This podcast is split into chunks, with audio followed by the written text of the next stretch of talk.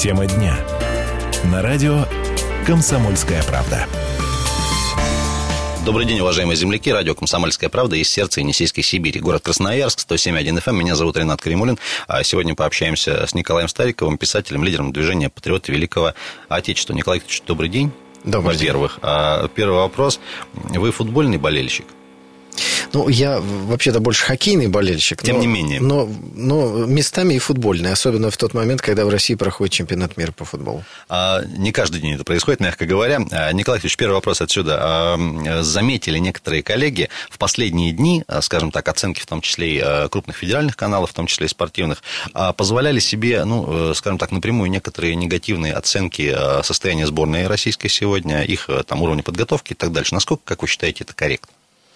Знаете, с одной стороны, вроде бы и некорректно, да, футболисты тоже люди, у них должен быть психологический настрой, а с другой стороны, вполне корректно, потому что если ничего не говорить, то, сами знаете, о ком ничего, либо хорошо, да, хорошо говорить, а если сыграют плохо, то есть здесь у журналистов вообще на самом деле большой вопрос, что же говорить. Поэтому я думаю, что если критиковать, то так любя, спокойно, и, конечно же, болеть за наших футболистов, желательно, чтобы они дали нам возможность доболеть до самого последнего последнего матча в, в этом самом чемпионате. Если не секрет, а вдруг, если что случится с нашей сборной, я имею в виду не выход из группы или там а, срезание на каком-то первом плей-офф, а за кого дальше? Как я тогда буду болеть за красивый футбол, красивые голы и хороший результат. Николай Викторович, часто ли бываете в Красноярске? Насколько знакомые погружены в нашу жизнь, что называется? Знаете, у меня очень давно приглашали в Красноярск, но все так не получалось. Если вот посмотреть на карту, у меня были, знаете, перелеты, Иркутск, недолеты, Новосибирск. И вот теперь я, видимо, попал туда, куда должен был попасть, Красноярск. Это мой первый приезд. А мы про, а, собственно, одну из целей вашего сегодняшнего визита в Красноярск, презентации вашей а, свежей книги тоже чуть позже поговорим. Все-таки хотелось бы про жизнь в России в последние годы. Я знаю, что вы, как и блогер и публицист, постоянно тоже за этим следите. И мнение свое, конечно, имеете. Смотрите, мы упомянули футбол. Есть таких два противоположных мнения, как минимум, да, их гораздо больше, конечно же. Одни говорят, мол, зачем эти траты огромные, да, а другие говорят, ну, мол, можно было пустить это, не знаю, там, на повышение, условно говоря, пенсий. А другие говорят, что все-таки это такой, а, ну, скажем, задел, э, сигнал, в том числе и на будущее, да, потому что, ну, гипотетически предполагается, что будет больше ребятишек заниматься, там, начиная уже с 15 июля, футболом в России ну, чуть больше и активнее, чем это было до постройки вот этих э, замечательных стадионов и так дальше. Вот э, вы э, как-то для себя на две чаши весов вот эти тезисы готовы положить? Да я бы еще третью чашу весов добавил, Давайте. надо. Ну, мне кажется, что футбол – это самый массовый вид спорта у нас, все в него играют, и проблема не в том, что у нас не хватает мальчишек или там юношей, мужиков, может быть, даже, которые любят гонять мяч нет, у нас просто, к сожалению, не выстроена система воспитания звезд. Ну, вот я из Санкт-Петербурга, да. В Санкт-Петербурге все болеют за «Зенит». Там, как говорится, вариантов нет, несмотря на то, что есть другие, другие команды, но рангом пониже. Вот сейчас была команда Тосна, она, к сожалению, прекратила свое существование. Из, это, Лен, из Ленобласти, собственно. Ну, это рядышком совсем, да. У меня вот дача была в Тосно, это полчаса на электричке от города. То есть, ну, считайте, считайте то же самое Санкт-Петербург. Есть Динамо, Санкт-Петербург, есть все это. Но болеют все равно за «Зенит». В «Зените» мы видим огромное количество иностранных легионеров. И все меньшее, на мой взгляд, количество новых свежих звезд, которые были бы воспитаны, ну, в том же, например, ленинградском, питерском футболе. Почему? А потому что система построена так, что выгодно заплатить большие деньги, купить какую-то звезду, отчитаться перед руководством соответствующей газодобывающей организации, и вроде как бы все довольны, а сборной нет, нет футбола в, в нашей стране. Это первое, с одной стороны. С другой стороны, в жизни должны быть праздники. Вот вопрос, зачем нужен чемпионат мира по футболу, он сродни вопросу, зачем женщинам цветы дарить. Ну, или Новый год, например. Ну, ну, ну да, Новый год. Елка, пустые какие-то траты, ненужные подарки. Зачем все это? Зачем цветы дарить? Вот лучше взять эти деньги отдать детям и пенсионерам. Но вы же так в семье не делаете, да? Вы обязательно проводите какой-то праздник, дарите знаки внимания. Вот чемпионат мира по футболу – это праздник для страны. Это возможность представить страну с хорошей точки зрения в мире. Особенно это важно, когда нас все время пытаются представить какими-то вот в в негативном свете. Но, с другой стороны, вот, к сожалению, если мы сэкономим эти деньги, да, вот не проведем, они никуда прямо так вот и не попадут. Разговоры, что их раздадут пенсионерам, это ерунда. И даже боюсь, что в систему подготовки молодых звезд тоже они не, не будут вложить. Тоже не факт. Поэтому давайте чемпионат будет проводиться, а отдельный большой вопрос создания вот э, системы воспитания спортсменов, и не только в футболе, во всех видах спорта. Просто где-то это лучше получается, где-то хуже. Сейчас это коммерциализировано. И, к сожалению, это приносит свои отрицательные плоды. Вот смотрите, э, нет, я, я я считаю, что спортсмен имеет право выбора. Да? Он работает, э, тяжело тренируется, но как только у нас прошла девальвация рубля, наши, например, хоккейные звезды потянулись в НХЛ. Вдруг? Нет, нет, некоторые там и играли, да, а некоторые потянулись. Почему? А потому что в пересчете, как говорится, на конечную сумму вот та большая рублевая зарплата, которая у них есть, стала не такой большой. Ну, это немножко грустно. А, продолжая такую а, тему а, больших проектов, Крымский мост который открылся не так давно, э, тоже мнения разные. Э, я лично считаю, что все-таки э, нашей стране, как бы это пафосно не звучало, всегда нужна была какая-то большая идея.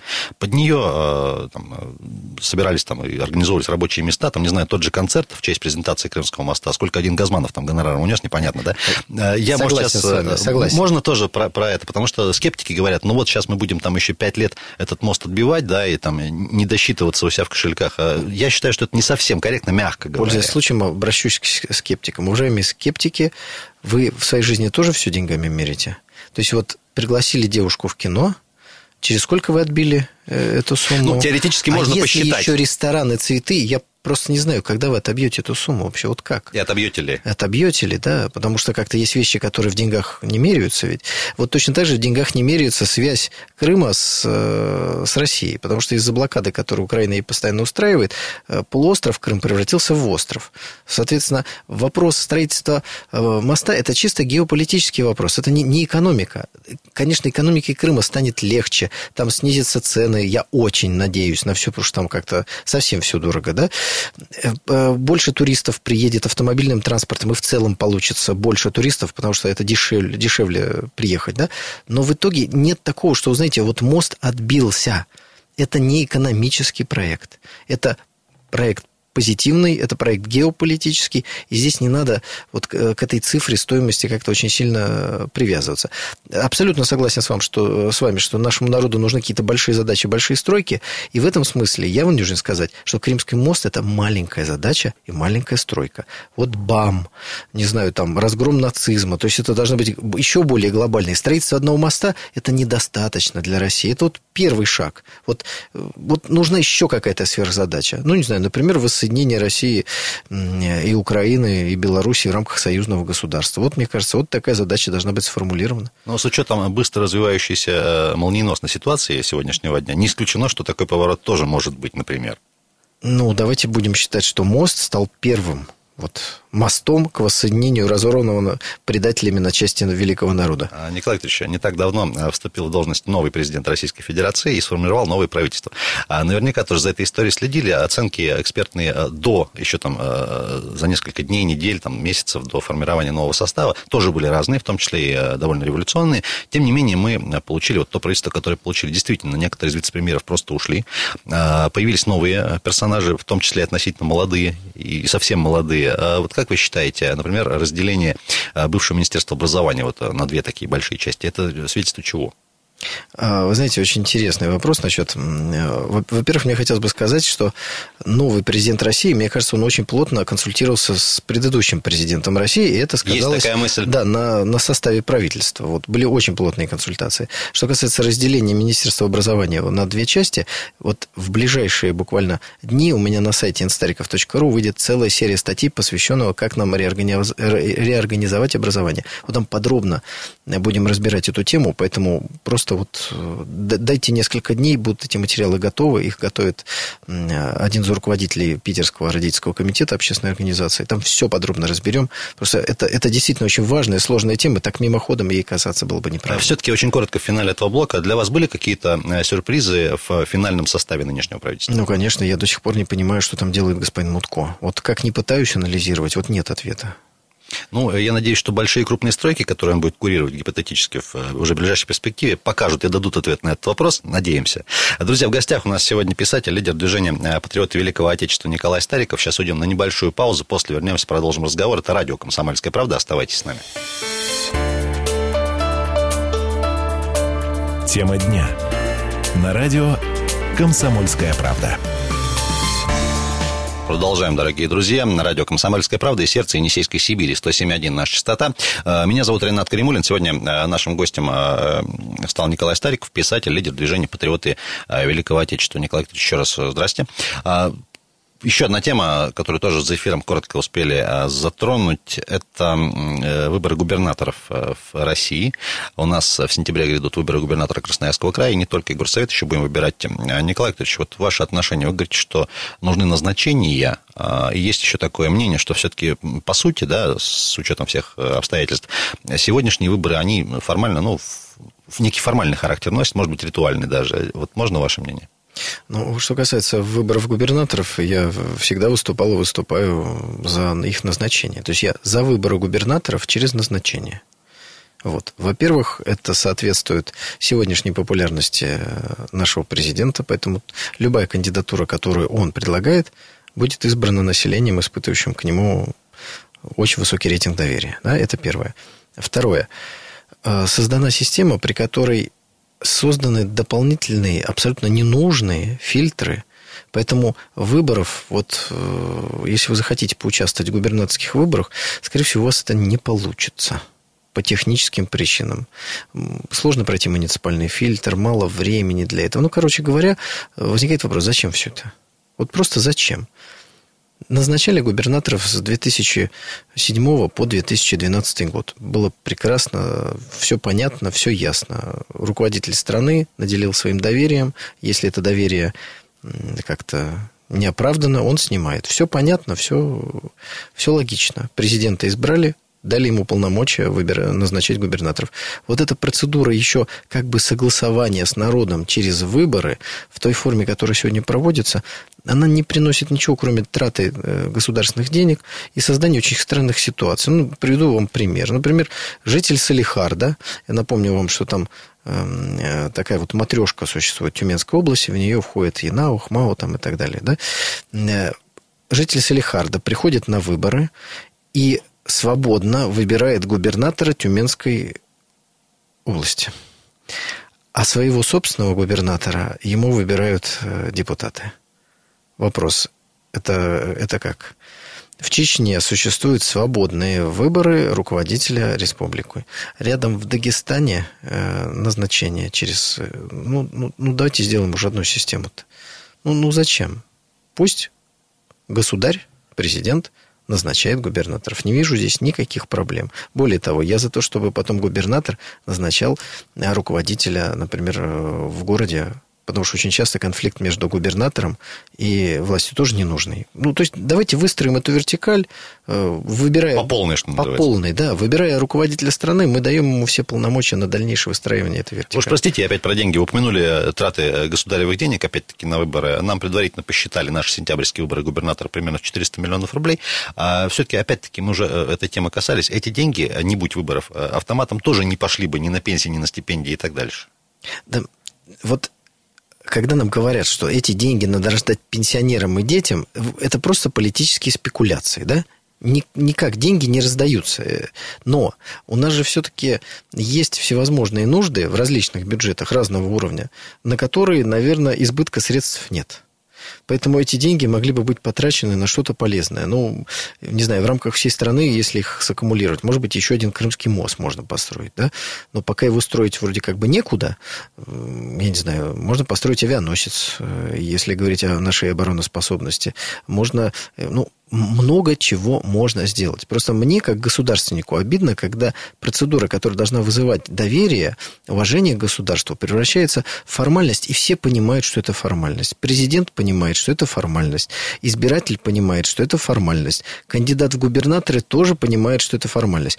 А вот честный э, человек, который хочет служить своей стране и видя, что происходят выборы, он тоже решил в них поучаствовать, понимает, что это далеко не формальность, потому что ему не собрать э, определенное количество подписей муниципальных депутатов и не пройти этот фильтр. А, Николай Викторович, вопрос такой. Вы смотрите телевизор, я издалека начну.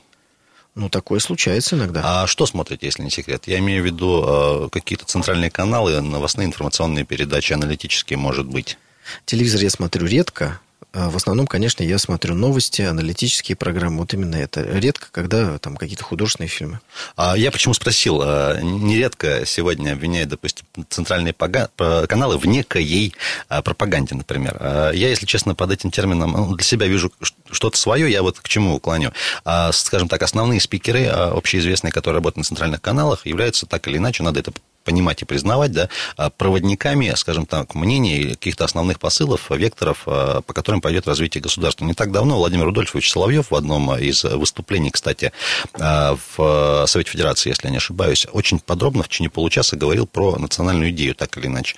Мы последние годы говорим, что у нас ее нет. Там, я сейчас, может быть, несколько таких несопоставимых вещей вместе смешаю, но тем не менее, там, не знаю, если раньше была градация, не знаю, октябренок, пионер, комсомолец, условно говоря, это была некая иерархия, некий даже такой социальный лифт, да, сейчас этого нет.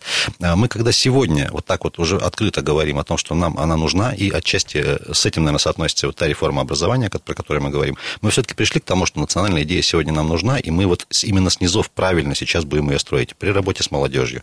И не знаю, та же система ГТО, которую сейчас тоже активно пытаются продвинуть, это все звенья одной цепи, как вы считаете? Нужна национальная идея. Вначале было слово, как известно. Потом идея владевает массами, только потом это все реализуется. Мы же сегодня пытаемся что-то реализовать, не сформулировав то, что мы реализуем. Да? Ну, какие... Скажем так, основные наши ценности. Ну, какие у нас вот были, э, может быть, правильно высказанные, но э, идеи, которые не являются частью национальной идеи, они могут ее заменить. Например, патриотизм. Патриотизм не может быть национальной идеей, потому что это естественное чувство э, любого нормального человека, как любовь к своей матери. Как То здоровье. это часть. Это часть, да, это вот, это присуще. Но это не отвечает на вопрос, для чего.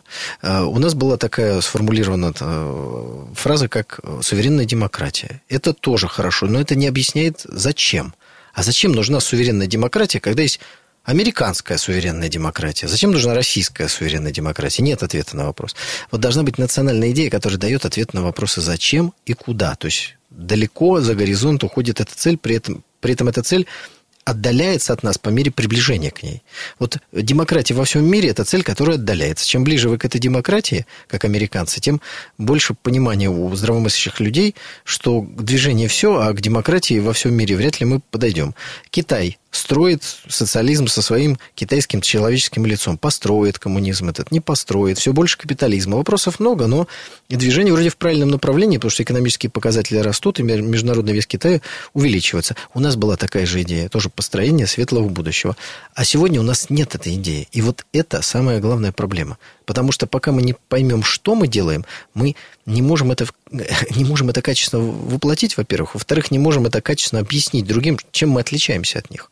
Чем а мы отличаемся от американцев, чем мы отличаемся от китайцев, чем мы отличаемся от кого-то э, еще. А на вопросы, куда и зачем вы сами для себя и тем, кто вам этот вопрос задает, вы как отвечаете? А я отвечаю очень просто, э, к воссоединению народа разорванного на части русского народа, который состоит из, сегодня из э, людей, живущих в нескольких государствах. И они должны объединиться. Для меня это совершенно очевидная вещь. И без решения этого вопроса нам не решить еще кучу проблем, которые вокруг этого существуют. Ну, смотрите, э, нам говорят, э, Евросоюз это хорошо, потому что это объединяется, да? А как, как только мы говорим, что Украина, Россия, Белоруссия должны быть вместе, еще желательно Казахстан, там, может быть, э, там, Армения и так далее, нам говорят, ой-ой-ой, это восстановление Советского Союза, это плохо. А почему это плохо-то? То есть вот я Николай Стариков, я живу в России, значит, я русский, а если бы я жил на Украине, я кем был бы? Щирым украинцем был бы? Другим народом? А как? Вот э, родственники есть, то есть разные народы. Не надо путать гражданство, национальность по гражданству был бы гражданин Украины, гражданин России, гражданин Беларуси, а по сути это один народ. Поэтому это не, ничего хорошего, на самом деле, от такого деления нет. Это феодальная раздробленность. И преодолевать ее надо точно так же, как преодолевали наши э, предки путем объединения. Для этого есть хорошая платформа – союзное государство – а, Николай Викторович, я э, так вот, э, допустим, скажу, через несколько десятков лет ну, дай бог нам всем здоровья. Нас с вами, например, не будет, но будет там следующее поколение жить. Вот оно будет также хотеть объединиться, например, вот как вы предлагаете, с такими же молодыми людьми из того же Казахстана, Украины, вот со следующим поколением. Если в эфире радио «Комсомольская правда» и других радиостанций и телевидений будут об этом говорить, они будут этого хотеть. Если им будут говорить, что счастье в раздробленности и в поглощении йогурта в новой цветастой упаковке, может быть, у них будет в голове что-то другое. Как вы считаете, со школьной скамьи, начиная уже с сентября, а, вот с новых таких посылов, да, вот э, эта идея, она каким-то образом будет прослеживаться, не знаю, в учебниках тех же, которые нас перекраивают там раз в год. А, вот как вы считаете? Боюсь, что нет. Я был бы рад ошибиться. А когда начнется это? Или начнется ли? А когда люди, которые считают это правильным, сядут писать эти учебники или будут давать заказ тому, кто пишет учебники. Давайте на этой оптимистичной ноте еще одну паузу сделаем. Друзья, в гостях у нас сегодня Николай Стариков, писатель, лидер движения «Патриоты Великого Отечества». Вернемся буквально через минуту. Это радио «Комсомольская правда». Тема дня. На радио «Комсомольская правда». Дорогие друзья, еще раз всем э, привет из сердца Енисейской Сибири, город Красноярск. Вы на 107.1 FM, эм, это радио «Комсомольская правда». Напомню для тех, кто забыл, Ренат Каримулин меня зовут, и в гостях у нас сегодня писатель, лидер движения «Патриоты э, э, Великого Отечества» Николай Стариков. Николай Викторович, еще раз здрасте, в третий раз за сегодня вам говорю. Ну, в третий раз здравствуйте. А, давайте немного про книгу, собственно, которую вы презентуете в рамках визита в Красноярск, в частности. О чем она а, тезисно может быть? Какой основной посыл вы хотите дать напутствие, не знаю, совет и вообще, ну, глав, главная идея или главные идеи и вообще писательство для вас это, собственно, что? Знаете, вот когда вы сказали слово «совет», мне захотелось сказать «совет да любовь». И знаете почему? Потому что моя 18-я книга э, как раз посвящена э, очень, на мой взгляд, важной и интересной теме. Она закончена, презентовать ее будем чуть позже. Она называется «Ненависть». Это то чувство, которое испытывает к нам – наши соседи по планете с Запада. Вот ничем иным это чувство, которое они испытывают, назвать нельзя. Партнеры, как Владимир Владимирович ну, называет. Ну, партнер, соседи. Мне нравится больше соседи, потому что партнеры это как-то уже сейчас на фоне санкций звучит как-то непонятно. Соседи. Так вот, э, соседи нас э, не любят, да, мягко говоря, а мы к ним испытываем все время вот то чувство совет да любовь. То есть зла нет, нет ненависти, нет желания их сделать нами. Есть э, вот, уважение, есть понимание того, что они другие, но пусть они и будут другими. Вот это нас на самом деле сильно от них отличает и, боюсь, является причиной той самой ненависти, с которой Запад постоянно старается нас уничтожить. Теперь, что касается презентации книги. Э, книга называется «Хаос и революция оружия доллара». Это ее второе издание. Эта книга была написана э, много лет назад, и с тех пор, к сожалению, актуальности не потеряла. Мы дополнили ее свежими материалами. К сожалению, когда я ее писал, почему говорю к сожалению, что иногда, иногда приятно ошибиться. То есть смысл книги в ее названии. То есть хаос и революции – это то оружие, с помощью которого Соединенные Штаты Америки сохраняют гегемонию доллара. Когда я писал, это было еще, наверное, не очевидно. Это начиналась только череда вот этих арабских весен, как романтично их назвали, да, потом все это э, помножилось на огромную кровь, разрушение, смерть, и стало совсем не таким романтичным, как казалось вначале. Вот эта книга, мне кажется, лучше бы я ошибся, но вроде как бы ошибки пока не наблюдается. Заодно буду презентовать и все остальные 16 книг, потому что я первый раз приехал пообщаться с моими читателями, единомышленниками в Красноярске, поэтому презентация будет сразу такая массовая всех книг, которые написал до этого и вот которую сейчас уже сдал в издательство. Николай Викторович, вы упомянули термин «хаос». А вот недавнюю встречу Дональда Трампа и Ким Чен Ына называют, э, кстати, э, после этой встречи э, некоторые эксперты, что Трамп у нас, ну, если не создатель, то, скажем так, адепт новой такой философии управляемого хаоса. Можете прокомментировать? Ну, это новая старая теория. Дональд Трамп к ней не имеет никакого отношения. Собственно говоря, об этом отчасти и моя книга, на которой было написано, ну, лет 10 назад, да, э, Дональд Трамп просто следует фарватере американской политики. Это никакой не повстанец, не, там сказать...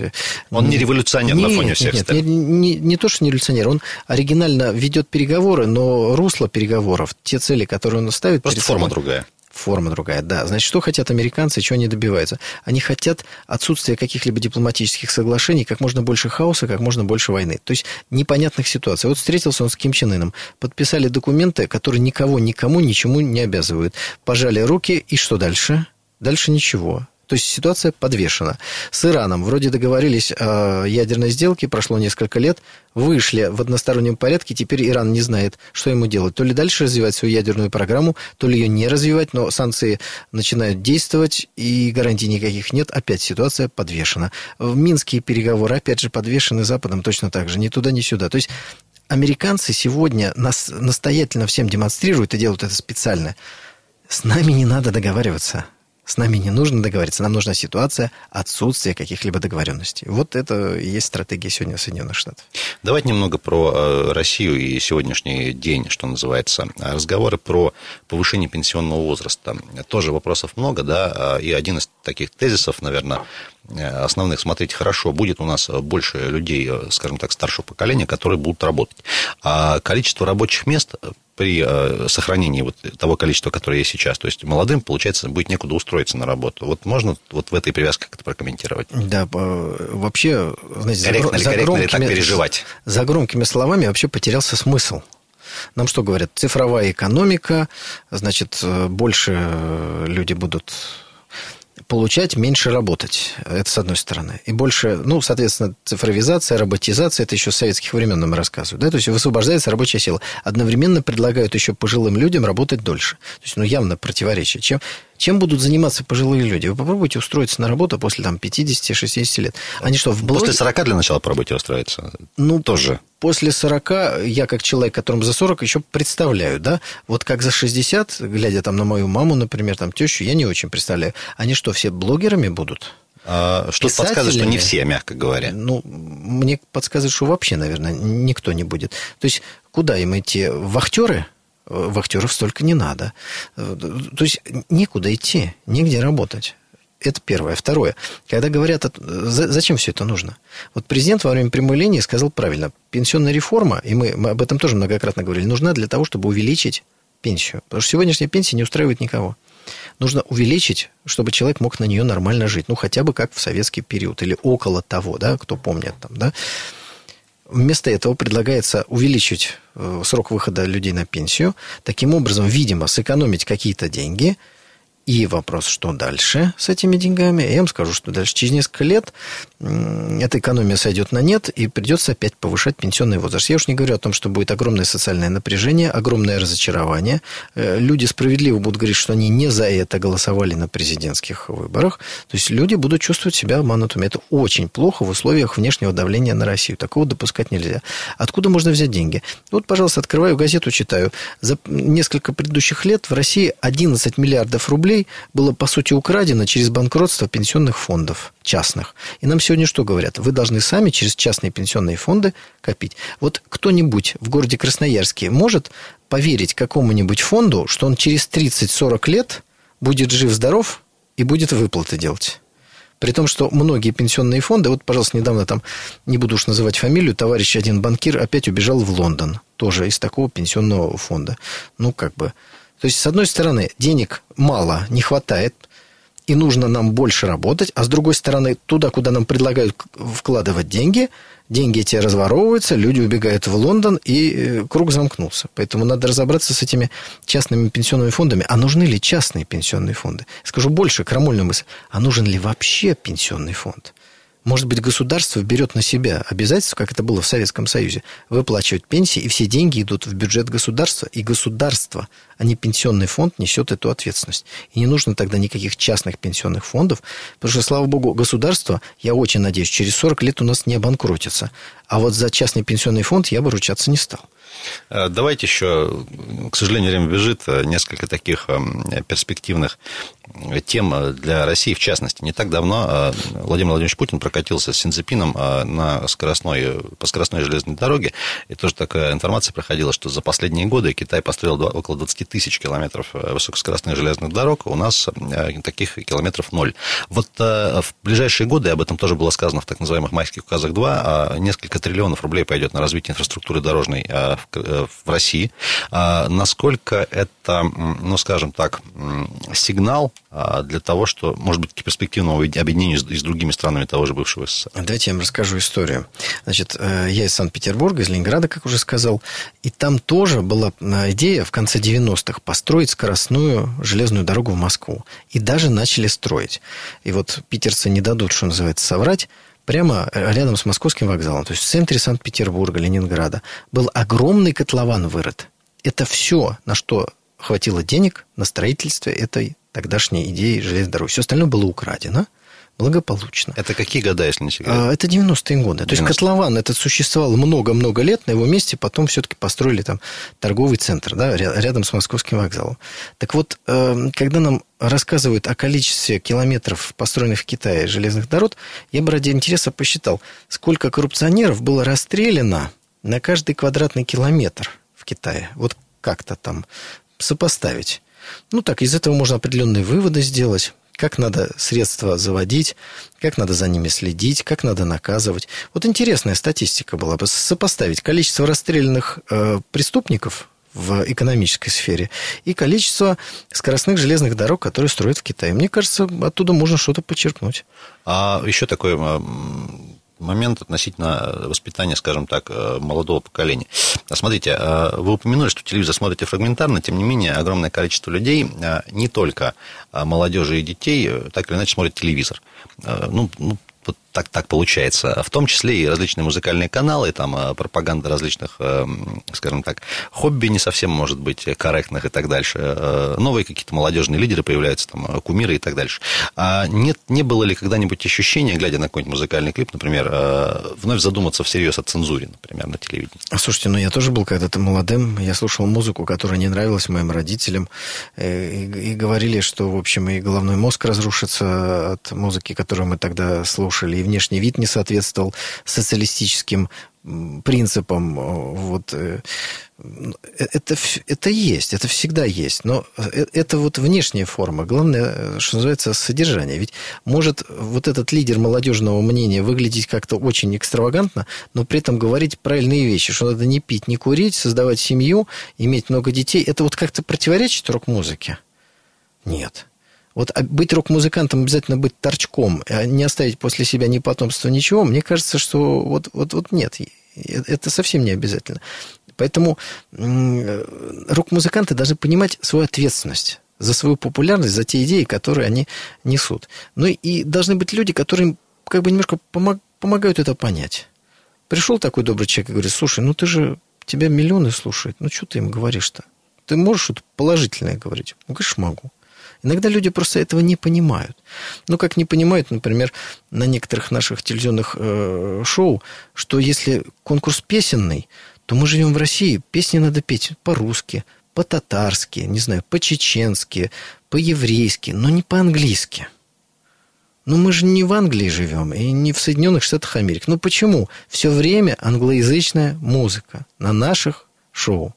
Ну, русские песни давайте петь. Я говорю, на любых языках народов России. Ну, в основном, наверное, на русском будет. Причем тут английский? Причем тут английский? Причем, обратите внимание, по-немецки не поют. По-французски тоже. И даже по-итальянски что-то, ну уж я не говорю об испанском, что-то все поют по-английски. Почему? Потому что никто, вот этот добрый дядя, не приходит и не подсказывает продюсеру, слушай, давай вот так вот вы начинаете песни петь только русские. И тогда дети, взрослые, которые приходят участвовать в конкурсы, какие будут приносить песни? Принес, а ему там говорят в кулисах. Вы знаете, у нас нет никакой цензуры. Просто сейчас вот в этом сезоне английский язык не моден на телевидении. Поем по-русски. Хотите, по-татарски пойте. Вы кто по национальности? Чуваш, по-чувашски спойте песню, пожалуйста, если хотите. Нет, по-русски. Вот и все. То есть это отрегулировать можно элементарно. Просто кто-то должен этим заняться. А сейчас никто этим не занимается. Ну, кто? Никита Михалков должен этим заняться. Почему? Ну, там, э, слово цензура никому не нравится. Давайте назовем это общественный совет по защите русского языка на телевидении. И вот его представитель есть при этом канале, при том, при том. Он так добро, ласково разговаривает. И все. А в минуты, э, э, когда настигает Николая Старикова плохое настроение, хандра и отчаяние, как вы себе поднимаете настроение? Книгами. Читаю книги. Мне кажется, это лучший свои? способ. Ну, слушайте, свои шутка хорошая. На самом деле, конечно, для того, чтобы написать свои книги, надо читать чужие. Вот причем сначала читать чужие, а потом напишите свои. Николай Ильич, давайте, э, к сожалению, полминутки. Э, небольшое пожелание нашей красноярской аудитории, радио «Комсомольская правда». Э, желательно такое позитивное, теплое, доброе, летнее. А, мне уже сказали, что Красноярск очень позитивный город, поэтому... Это я, мягко говоря. Да, я желаю Красноярску оставаться таким позитивным, как он, какой он есть, делиться своим позитивизмом со всей Россией и потихонечку получить почетное звание самого позитивного города Российской Федерации. Друзья, ну что ж, писатель, лидер движения «Патриоты Великого Отечества» Николай Стариков был у нас в гостях. Николай спасибо большое, во-первых, за интересный разговор. Э, удачи на презентации книги. Я думаю, все пройдет шикарно. Спасибо. И всех остальных ваших 18 книг. А, Николай вам тоже желаем всего самого хорошего. Будет возможность, заезжать к нам. Ждем всегда с распростертыми объятиями. Хорошего дня. Друзья, это было радио «Комсомольская правда». Оставайтесь на 107.1 FM. Эм. Пока.